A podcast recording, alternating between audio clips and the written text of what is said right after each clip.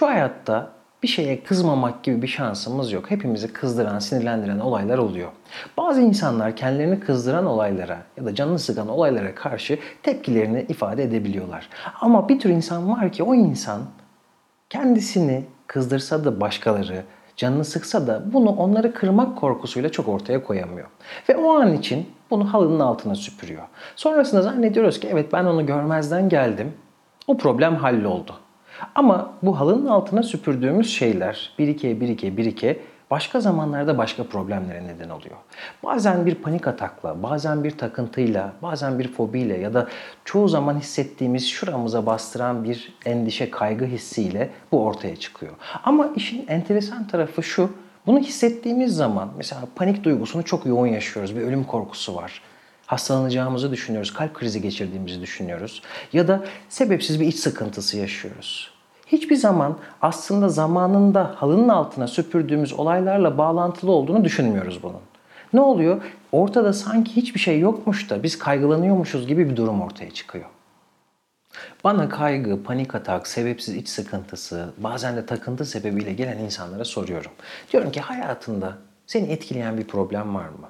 Bu soruyu sorduğum insanların çok büyük bir kısmı şu cevabı veriyor bana.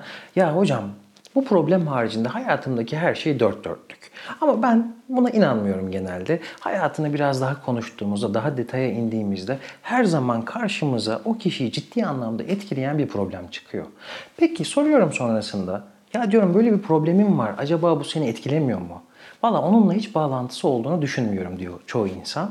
Ben bu duruma hayatımızdaki, yanı başımızdaki fil diyorum.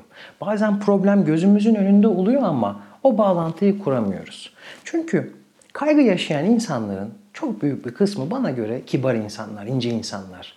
Olması gerektiğinden daha kibar insanlar.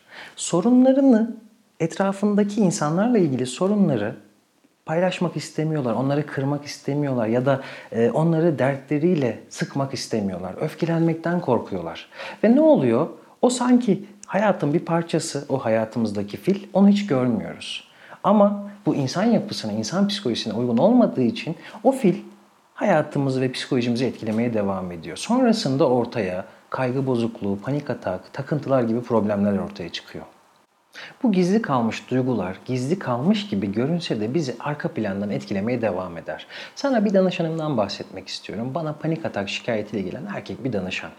Bu danışanım Biraz önce bahsettiğim gibi panik atağından başka yaşadığı hiçbir problem olmadığını, hayatının dört dörtlük olduğunu söyledi. Sonra detaylı konuşmaya başlayınca iki sene önce babasını kaybettiğini, babasını çok sevdiğini ama enteresan bir şekilde babasını kaybettikten sonra hiç üzülmediğini, hiç ağlamadığını, hiç yas tutmadığını söyledi. Sonra biraz daha o duygulara, gizli kalmış duygulara temas ettiğimizde orada kocaman bekleyen bir tümör gibi bir yas duygusunun, bir hüzün duygusu olduğunu keşfettik.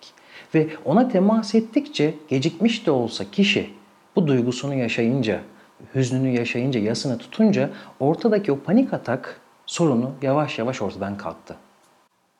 Peki bu kadar büyük olaylar yaşamasına rağmen kişi neden bu olayları ve hayatına olan etkilerini görmezden gelme eğilimindedir.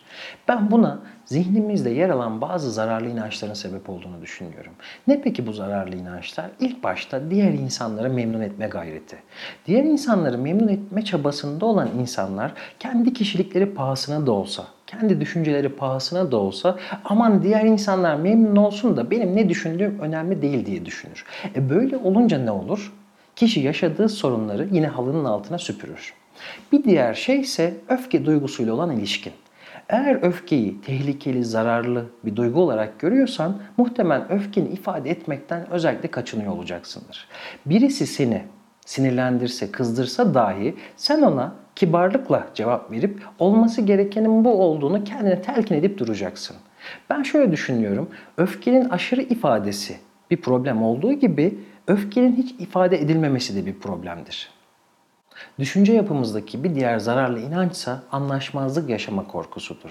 Sanki herkesle iyi geçinmek zorunda gibiyizdir. Herkes bizi sevmeli, herkes bizi onaylamalı. Böyle olunca ufacık bir gerilim bile bizi gerer ve bunu halının altına süpürme eğiliminde oluruz. Bir diğer şey ise duygusal mükemmelliyetçilik. Sanki içimizde öyle bir şey vardır ki her an neşeli olmalıyız, her an mutlu olmalıyız, böyle gülücükler dağıtmalıyız her an. Kötü bir şey hissetmemeliyiz. Bu bizim başarısızlığımız olabilir. Her zaman mutlu olmak zorundaymışız gibi hissederiz. Bu sebeple ortaya çıkan bir durum olduğu zaman olumsuz bir durum bunu yine görmezden gelme eğilimindeyiz. Bazense bu duyguları yok sayma eğilimindeyiz. Olumsuz ya da olumlu ortada bir şey olmaması lazım. Her şey bizim kontrolümüz altında ve hiç sorun çıkarmaması lazım. Bu da yine ortada bir sorunu kabullenmemizi zorlaştırır. Bu düşünce yapısı sebebiyle kendini üzgün hissettiğin bir zaman diliminde sorunu otomatikmen zihninden uzaklaştırırsın ve sorunu zihninden uzaklaştırdığın anda ortaya kaygı çıkar. Kaygı hayatını o an için cehenneme çevirebilir ve kaygıdan başka gözün hiçbir şeyi görmez. Ve aradaki o bağlantıyı zihninden uzaklaştırdığın an asıl sorunu kaybetmiş olursun. Ve ortada sadece kaygıyla baş başa kalırsın.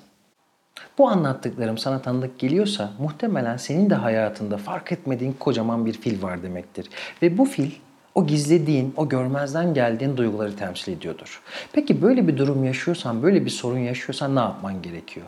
İlk olarak detaylı bir araştırma yapmamız lazım. Hayatımızda bizi gerçekten ne etkiliyor? Bizi olumsuz hissettiren şeyler nedir? Bunu sorduğumuz zaman biraz basitmiş gibi geliyor ama bu, bu detaylı bir çalışma istiyor. Çünkü bazı insanlar içinde fırtınalar kopsa dahi bu fırtınaların farkına varamıyorlar. Ben şöyle bir yöntem önerebilirim. Hayatımızdaki insanların bir listesini çıkartmak. Bize uzak olan, yakın olan, iş hayatımızdaki, aile hayatımızdaki, duygusal hayatımızdaki insanların bir listesini çıkartmak. Ve o insanlarla ne gibi problemlerimiz oluyor ya da oldu geçmişte buna benzer şeylerin bir listesini çıkartmak. Eğer bunları yazarken yazdığımız şeyler, yazdığımız olaylardan birisi bizi böyle etkiliyorsa ya da kötü hissettiriyorsa muhtemelen oraya bir şantiye kurmamız gerekiyor ve orada bir kazı yapmamız lazım. Orada çıkan duyguyu yakaladığımız anda evet ortada bir problem var demektir. İlk adım bu. Yaşadığımız o gizli kalmış duyguları keşfetmek. Peki ikinci adım ne? Şunu söyleyebilirim ki içimizdeki olumlu olumsuz duyguları ifade etmek insan psikolojisinin en önemli olan şeylerden bir tanesi. Ne olursa olsun eğer olumsuz bir duygu da olsa içimizdeki o duyguyu muhatabına iletmemiz lazım. İletmemiz lazım ki en azından dışarı aktaralım o fili ve temsil ettiği duyguları.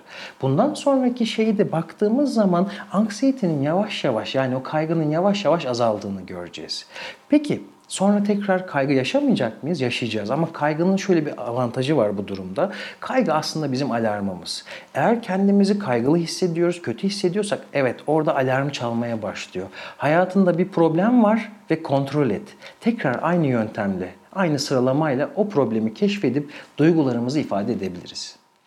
Gizli kalmış duygularla söyleyeceğim şeyler şimdilik bu kadar. Peki sen bu konuda neler yaşıyorsun, neler düşünüyorsun? Bunları yorumlar kısmında belirtebilirsin. Bu videoyu beğenmeyi ve Psikoloji TV YouTube kanalına abone olmayı unutma. Kendine çok iyi bak. Görüşmek üzere.